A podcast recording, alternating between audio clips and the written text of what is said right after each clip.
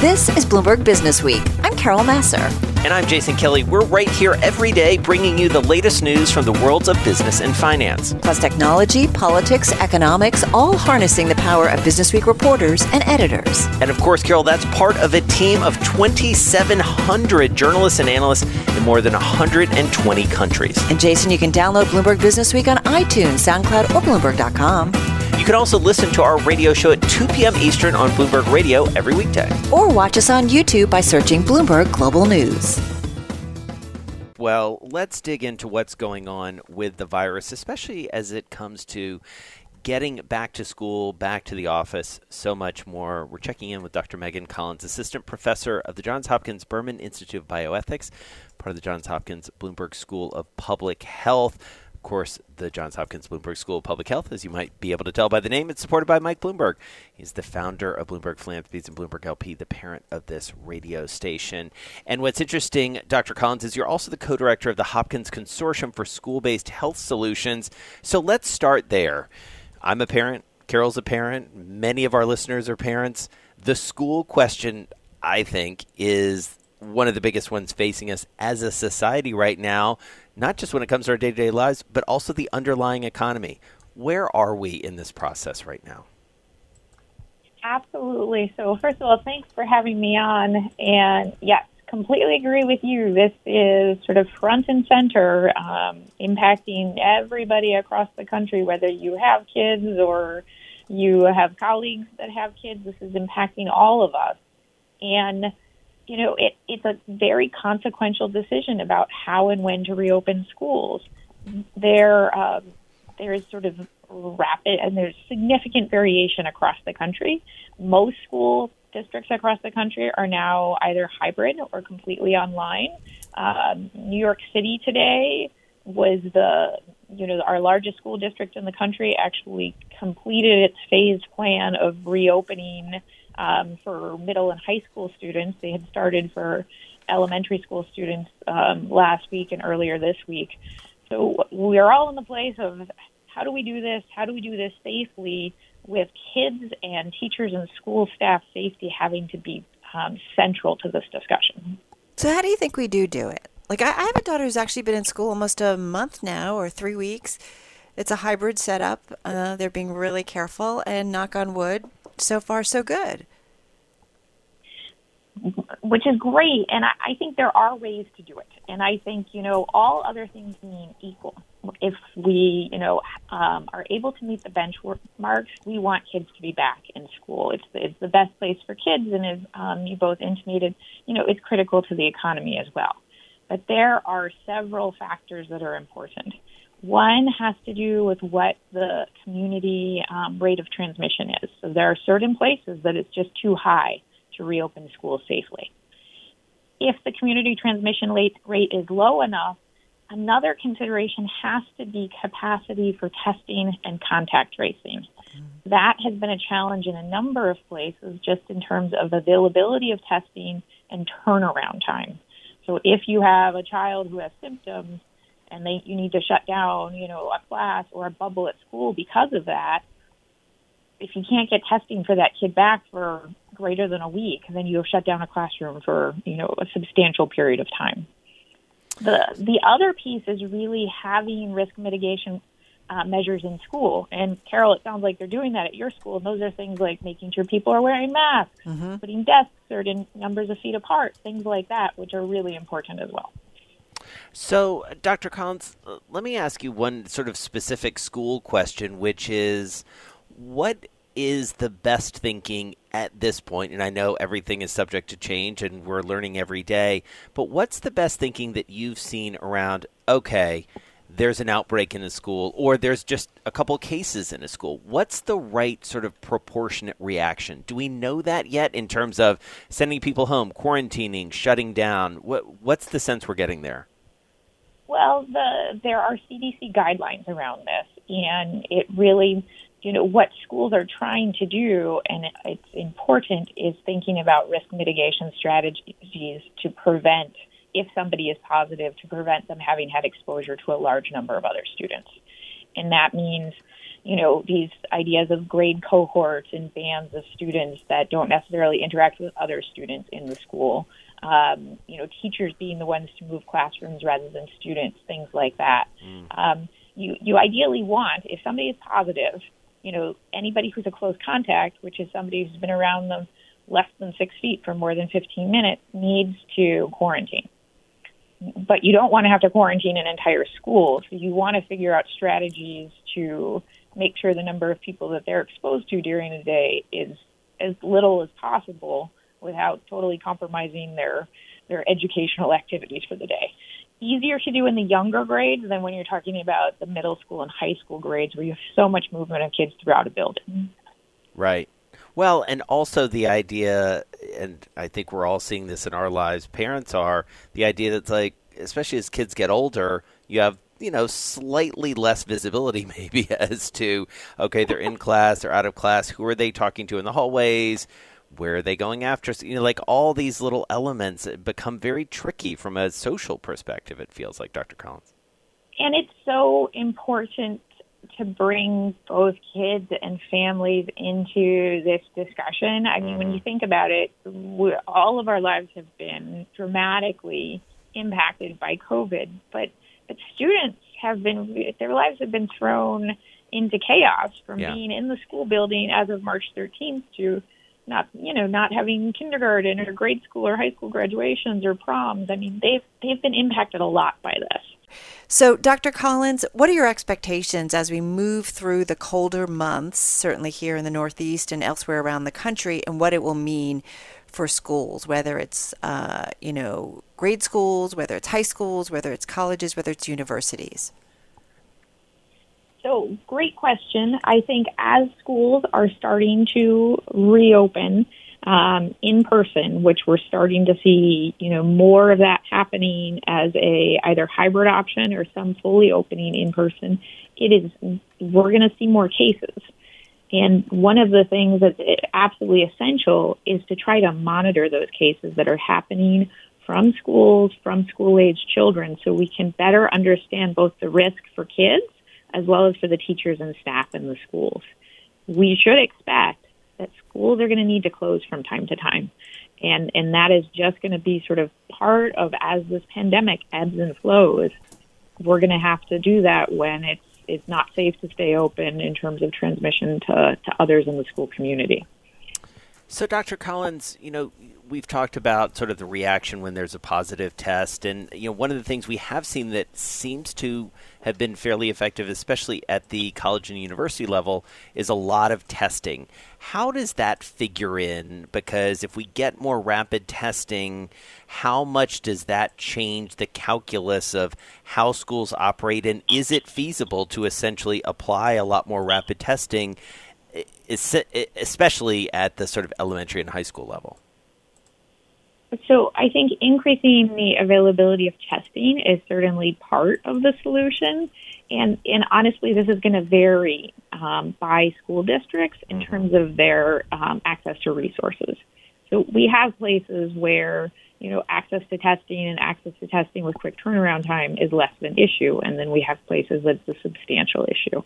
And and that sort of brings up the fact that we need schools open, particularly in our more low-income areas, because of the fact that they school, students rely on schools for so many additional services in addition to education, whether it's food or safety and security or, you know, school-based health services. And with schools being closed for this prolonged period of time, we, we've noticed a lot of, you know, negative impact on kids in all of those different areas. You know, it's interesting, and I know you're involved Uh, in an e-school initiative um, at Johns Hopkins. And I do wonder what you think the role of kind of e-learning will be once we get through the pandemic. Does it stick with us? Does it provide us, um, I don't know, some upside when it comes to learning going forward? Is there, I, I'm just curious what you think kind of stays and should no, stay maybe. Great question. And, and I actually think there is a huge upside. I think that we have been forced to utilize technology in a way to connect with students and families uh, more so than we ever have previously from an education system perspective, as well as, you know, I'm an ophthalmologist. also, as from a clinical care perspective, I've also employed a lot of telemedicine in the past several months. Um, that being said, it has also laid bare that there are substantial equity issues in access and utilization of technology. And that um, while technology is important for schools, we have to recognize that there are a lot of kids who don't have the same levels of access or even access to devices at all. And those kids have been the ones who have probably suffered the most from being in a virtual learning environment where they can't meaningfully engage. Right. Yeah. Well, and that's a, a whole issue that we could spend another hour talking to you about. We know you're working uh, specifically on that issue, you and your colleagues there, so we really appreciate it. Doctor Megan Collins, Assistant Professor at the Johns Hopkins Berman Institute of Bioethics, and that's part of the Johns Hopkins Bloomberg School of Public Health, of course. And as you heard Charlie uh, reference, uh, Jason Farley at Johns Hopkins, we rely heavily uh, on our friends there at the Bloomberg School of Public Health.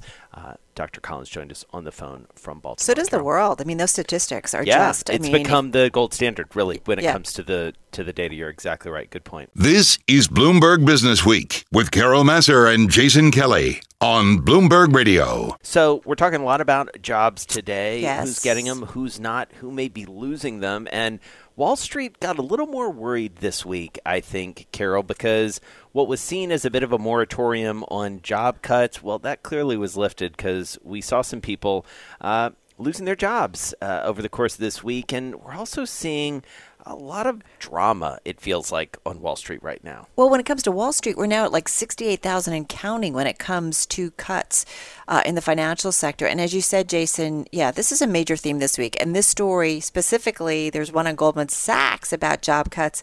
It's our most read story on the Bloomberg all day today. So tracking the comings and goings of Wall Street for us with her nonstop and really terrific reporting is Michelle Davis. She's Bloomberg News finance reporter. She's with us on the phone in Vermont. We are convinced you never sleep because you are just on it. Scoop machine.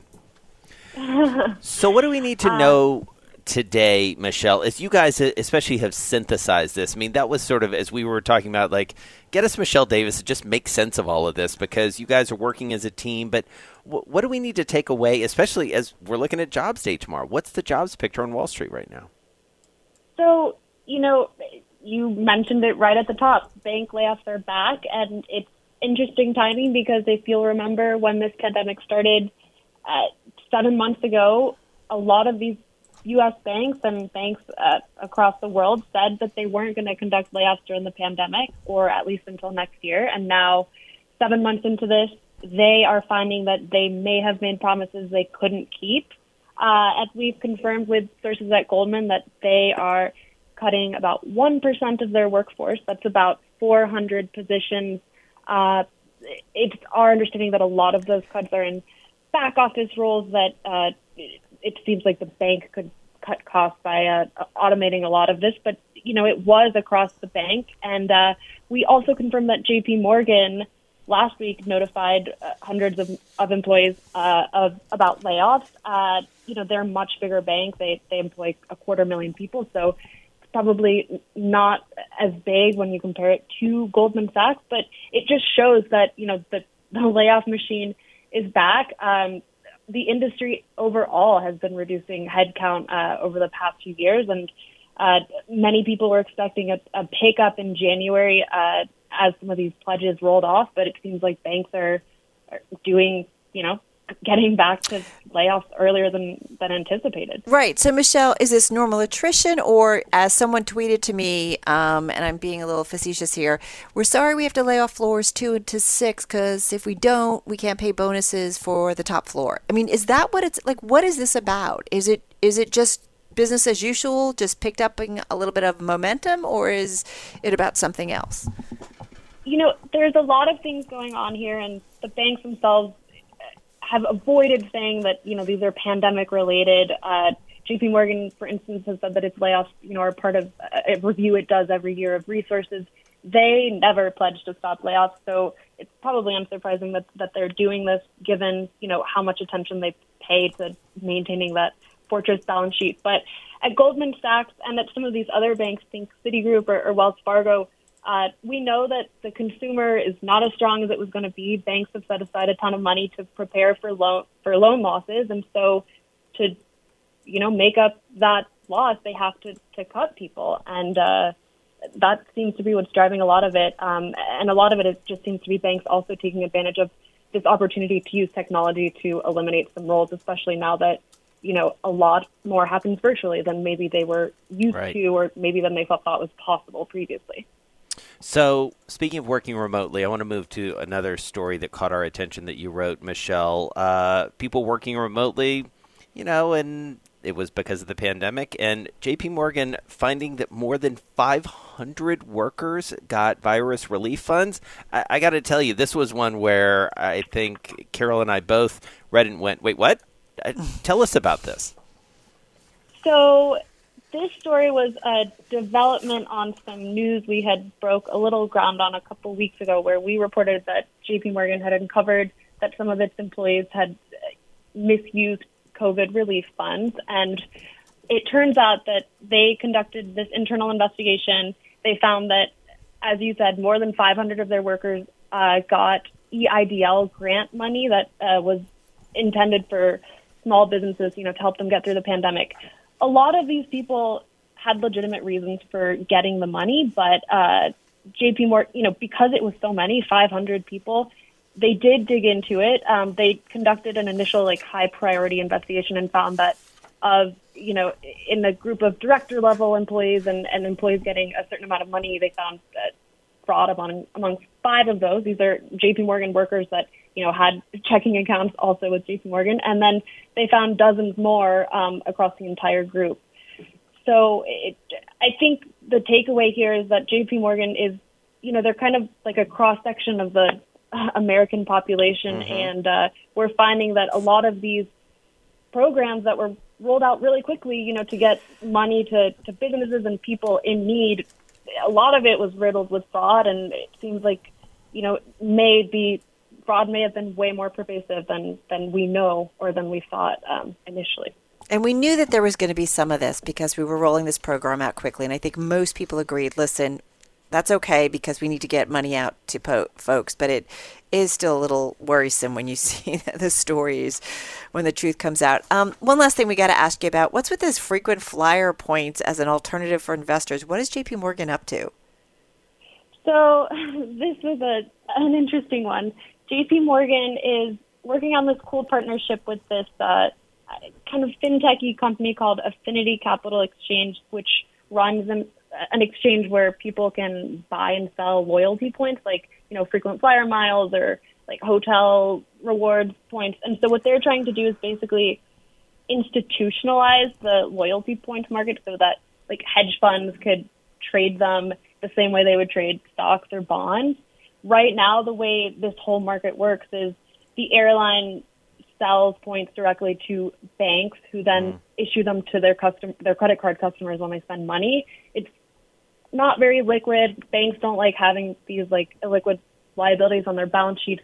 But for the issuers, um, you know, this structure where, where they're issued on an exchange like this also allows them to, to tap into the, the value of these um programs, which are super profitable. They're, for some of the banks, you know, or for some of the airlines, people have said without the, the rewards programs, they would be bankrupt. And so it it gives them an easier way yeah. to, to tap into the the value of those. And, and instead of pledging the entire yeah. thing as collateral, as we've seen in some of the emergency financings uh, over the past few months, you know, with Delta right. and United, they could just pledge a, a small slice um of the of their program. And then, yeah. of course, there'll be the frequent flyer points crisis at some yeah, point. of course. Of course. Yeah, the next financial crisis brought to you by frequent flyer miles. All right, Michelle Davis, thank you so much. The hardest working reporter at She's Bloomberg, amazing. Finance reporter joining us on the phone. This is Bloomberg Businessweek with Carol Massar and Jason Kelly on Bloomberg Radio. Imagine going, Jason,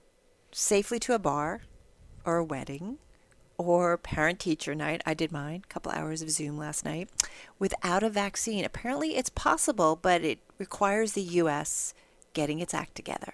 Yeah, well, and that may be the toughest part about this. We're talking about rapid COVID tests. It's mm-hmm. the cover story of this week's edition of Bloomberg Businessweek. We have one of the co-writers, Michelle Cortez. We love catching up with her. Mm-hmm. Uh, she covers all things health, medical, science for Bloomberg. She has been one of the most dogged and most influential reporters on this beat for sure. She joins us on the phone from Minneapolis, along with Joel Weber. He is the editor of Bloomberg Businessweek. He joins us from Massachusetts. So, Joel, such a great cover and cover story. Tell us about this piece and set us up to talk to Michelle. So we set out to do this story because, you know, we've, we've spent a lot of time talking about vaccines and um, the, the hope that they could, the hope that they can get us out of this mess, right? And give us back uh, a semblance of the life we had before the virus. And what we what we also have started to realize was was that, you know, if we actually got our act together and got um, some abilities to do accurate, fast testing, there's a way to actually have a semblance of normalcy again before that vaccine, which still could be a ways off. And that was sort of what um, Michelle and her co-author Drake Bennett dove into for this week's cover story. It was sort of like, what exactly, how close to having a decent, fast test are we exactly? And, you know, what, what implications could that have? I mean, I, I want to go to restaurants yeah. and send my kid back to school and all those great things. And, like, what, you know, is there a version of reality that might look like that? And, and how do we get there, like, now? And, Michelle, why don't you pick it up there and, and tell us how close to a version of reality like that are we? So we do see that there is ways where things can happen somewhat in a semblance of normalcy, right? Any of these sports events that we're watching, we can see that they are on top of it. They know who's positive. They know how to knock it down, you know, put everybody under quarantine and whatnot and keep it under control. The question is, is how do you do that for an entire country of three hundred thirty million people? And the answer is that it is theoretically possible, but it is going to take a huge amount of effort on behalf of our government, on behalf of the diagnostic test makers who are now starting to bring all these very cool new products to the market, and honestly on behalf of Americans, people who maybe don't want to wear masks, but if you get a positive test, you've got to stay home. Michelle, this is about seeing the spread of the virus, you know, and anything close to real time. This is what we're shooting for, right? I do wonder, though, with everybody so obsessed and focused on getting a vaccine, rightfully so, you know, do we have the wherewithal among regulators, the F D A, and then the companies that need to produce these things, you know, in mass quantities? There is absolutely going to be a huge lift when it comes to this. The The industry that's working on it, of course, they this is what they do, and that's what the story goes into. And you know, Joel and uh, and Drake Bennett, what a fabulous writer he is, um, it, did a really great job in making sure that we it, it not only looked at what is happening here, but what also has to happen in order for it to come to fruition. I don't, I personally don't think that people are gonna are gonna not do it. Like, I think there's questions about whether or not people will get vaccinated. But if there were tests available, I think the vast majority of Americans would take one as often as we give it to them.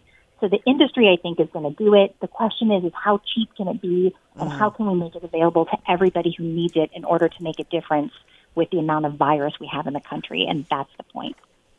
And, and Michelle, let's, let, I want to dwell on sort of the technical aspects of what these rapid COVID tests look like. They're not the same thing as, you know, putting a swab up your nose, right? Like, the whole point of this is that actually there's a there's a different way that we could be testing, and that that's what allows us to do it cheaper, better, faster. What what is what do the mechanics of the, this testing look like? Well, the beauty of this story actually is that it looks broadly across all the different technologies that we're talking about. And one of the things that I was most frustrated about in terms of how people have been covering testing generally is that there is kind of this Pollyanna-ish approach of, if we were just willing to make the effort, we could do it. And in fact, that's not the case. When it comes to what you're talking about, uh, Jason, I think you're talking about the lateral flow tests, which are like the pregnancy tests. And in fact, what we have right now, you still do need to do a nasal swab. But the thing is, you could do it yourself. You know, you put it up your nose. That's what Abbott's BinaxNOW is. You put it up your nose, you stick it into the pregnancy test, you squeeze a little bit of buffer on it, and which is a liquid, and then that just carries that little viral, you know, the, the genetics from what's inside your nose, it carries it along this little strip. And if there's antigens, essentially the virus, in that sample that you took, it carries it down that pathway towards the towards the um, towards the antibodies that would normally be fighting a virus if it was in your body, but they've instead just attached it to this strip. And if those two things click together, a little flag pops up, a little nanoparticle of gold appears, and then you know you're positive. And, and you can so- sit down and have dinner in the restaurant then. Right.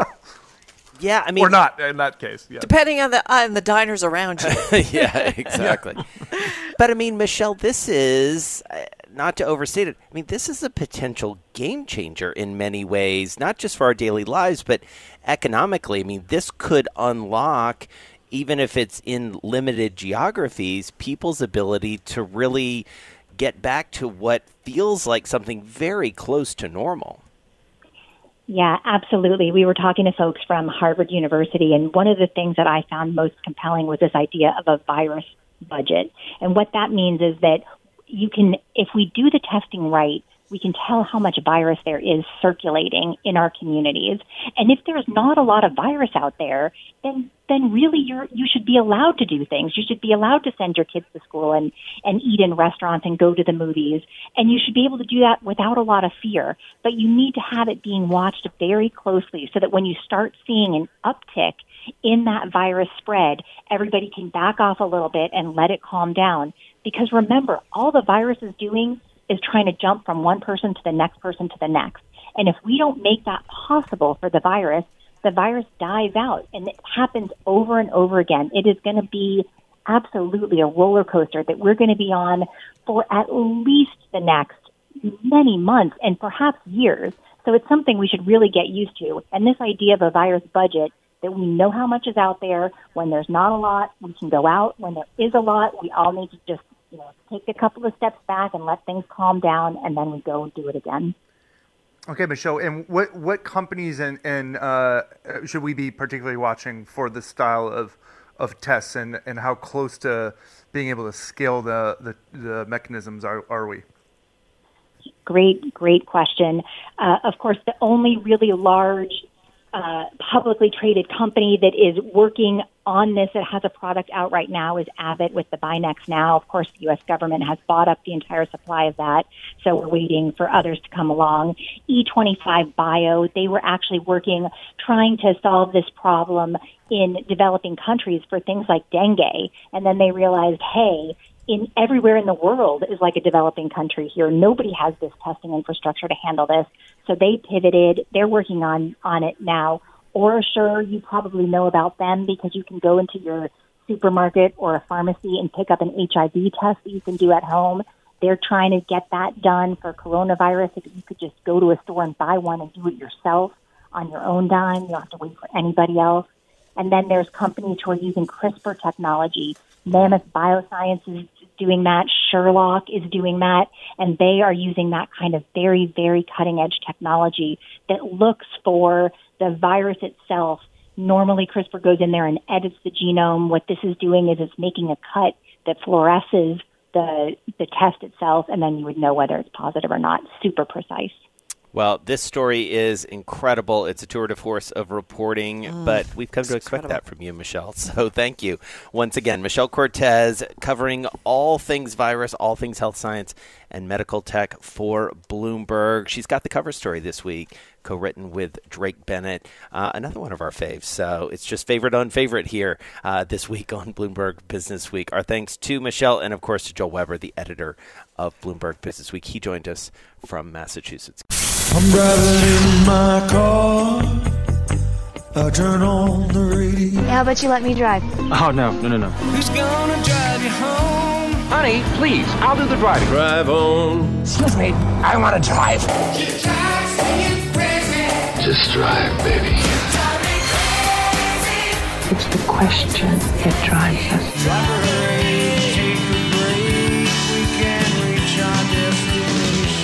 This is the drive to the close. That funky music will drive us till the dawn. On Bloomberg Radio. All right, it is time for The Drive to the Close. Happy to have with us Sam Dunlap, Chief Investment Officer of Public Strategies at Angel Oak Capital Advisors, looking after about ten billion dollars. Joining us on the phone from Atlanta, home of, as I mentioned to Ed Kalegi a few minutes ago, our traffic guy, the victorious Atlanta Braves, moving on to the next round of the playoffs. Happy to see that. Happy to see them dispatch uh, so easily of the Reds, a very good team. So, Sam, baseball notwithstanding, how you doing? Great, Jason. Thanks. Yeah, go Braves. Appreciate the, uh, the shout-out to the our hometown team. I know. I feel pretty good about them right now, even though they play in the stadium with the dumbest name in America, Truist Field, or whatever they're calling it, which I just don't even get me started on. Wow. But we're, uh, we're happy to see them move Jason. on, right? They're a little unhappy with you right now. Exactly. Um, so, Sam, amid, you know, baseball's great, sports are great. I know you're a University of Georgia guy, so go Dogs on that side as well. But the economy right now, I do wonder how you're feeling about it, because I feel like we're getting some mixed messages.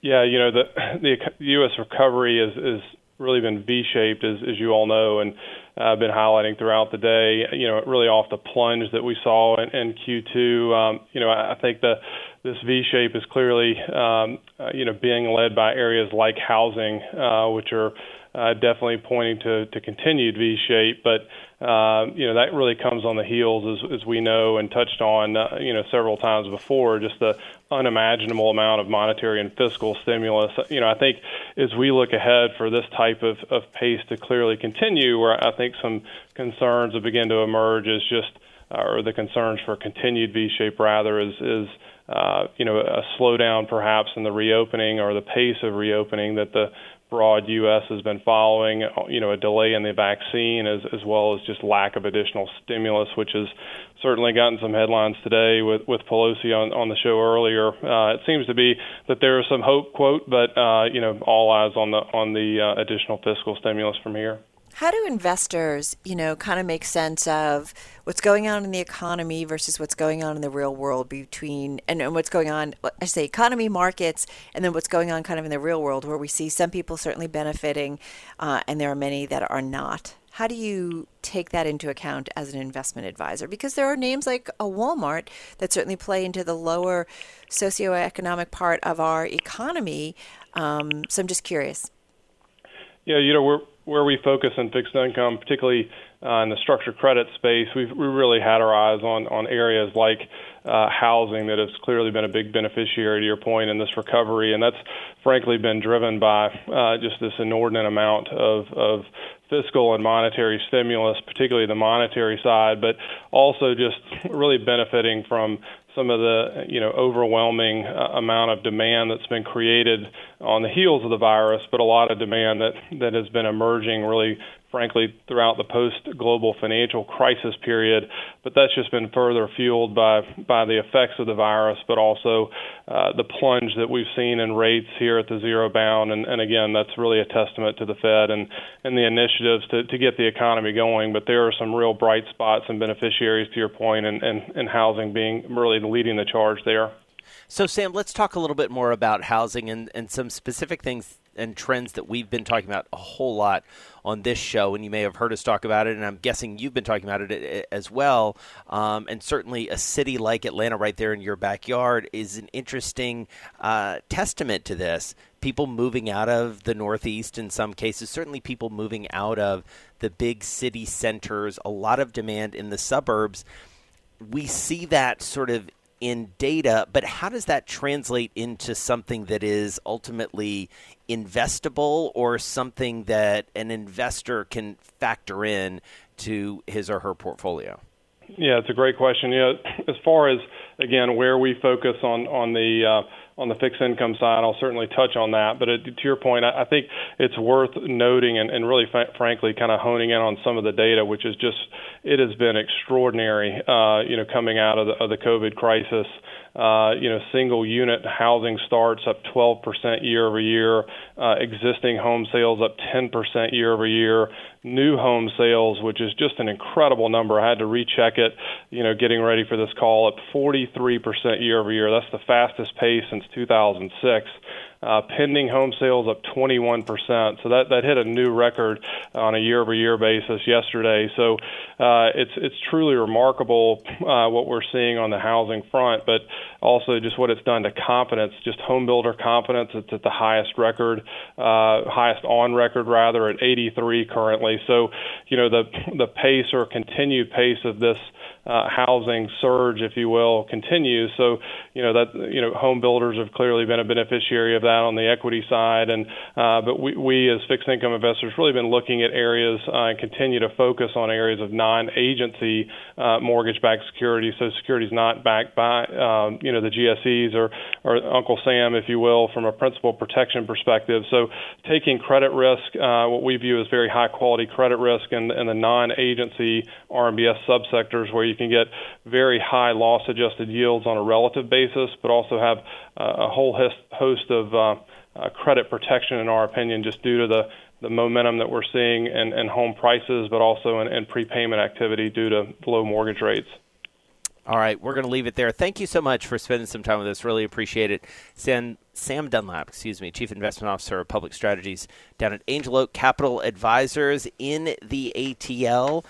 And uh, good to catch up with him. And especially, you know, the housing market, I feel like, Carol, yeah. it, it's playing a different role in this crisis, right? It well, was at the core well, of the last crisis, and now it's a it's a funny little indicator in some ways of where we are. Thanks so much for listening to Bloomberg Business Week. Download the podcast on iTunes, SoundCloud, Bloomberg dot com, or wherever you get your podcasts. And, of course, you can always listen to our radio show at two p.m. Eastern on Bloomberg Radio or watch us on YouTube by searching Bloomberg Global News.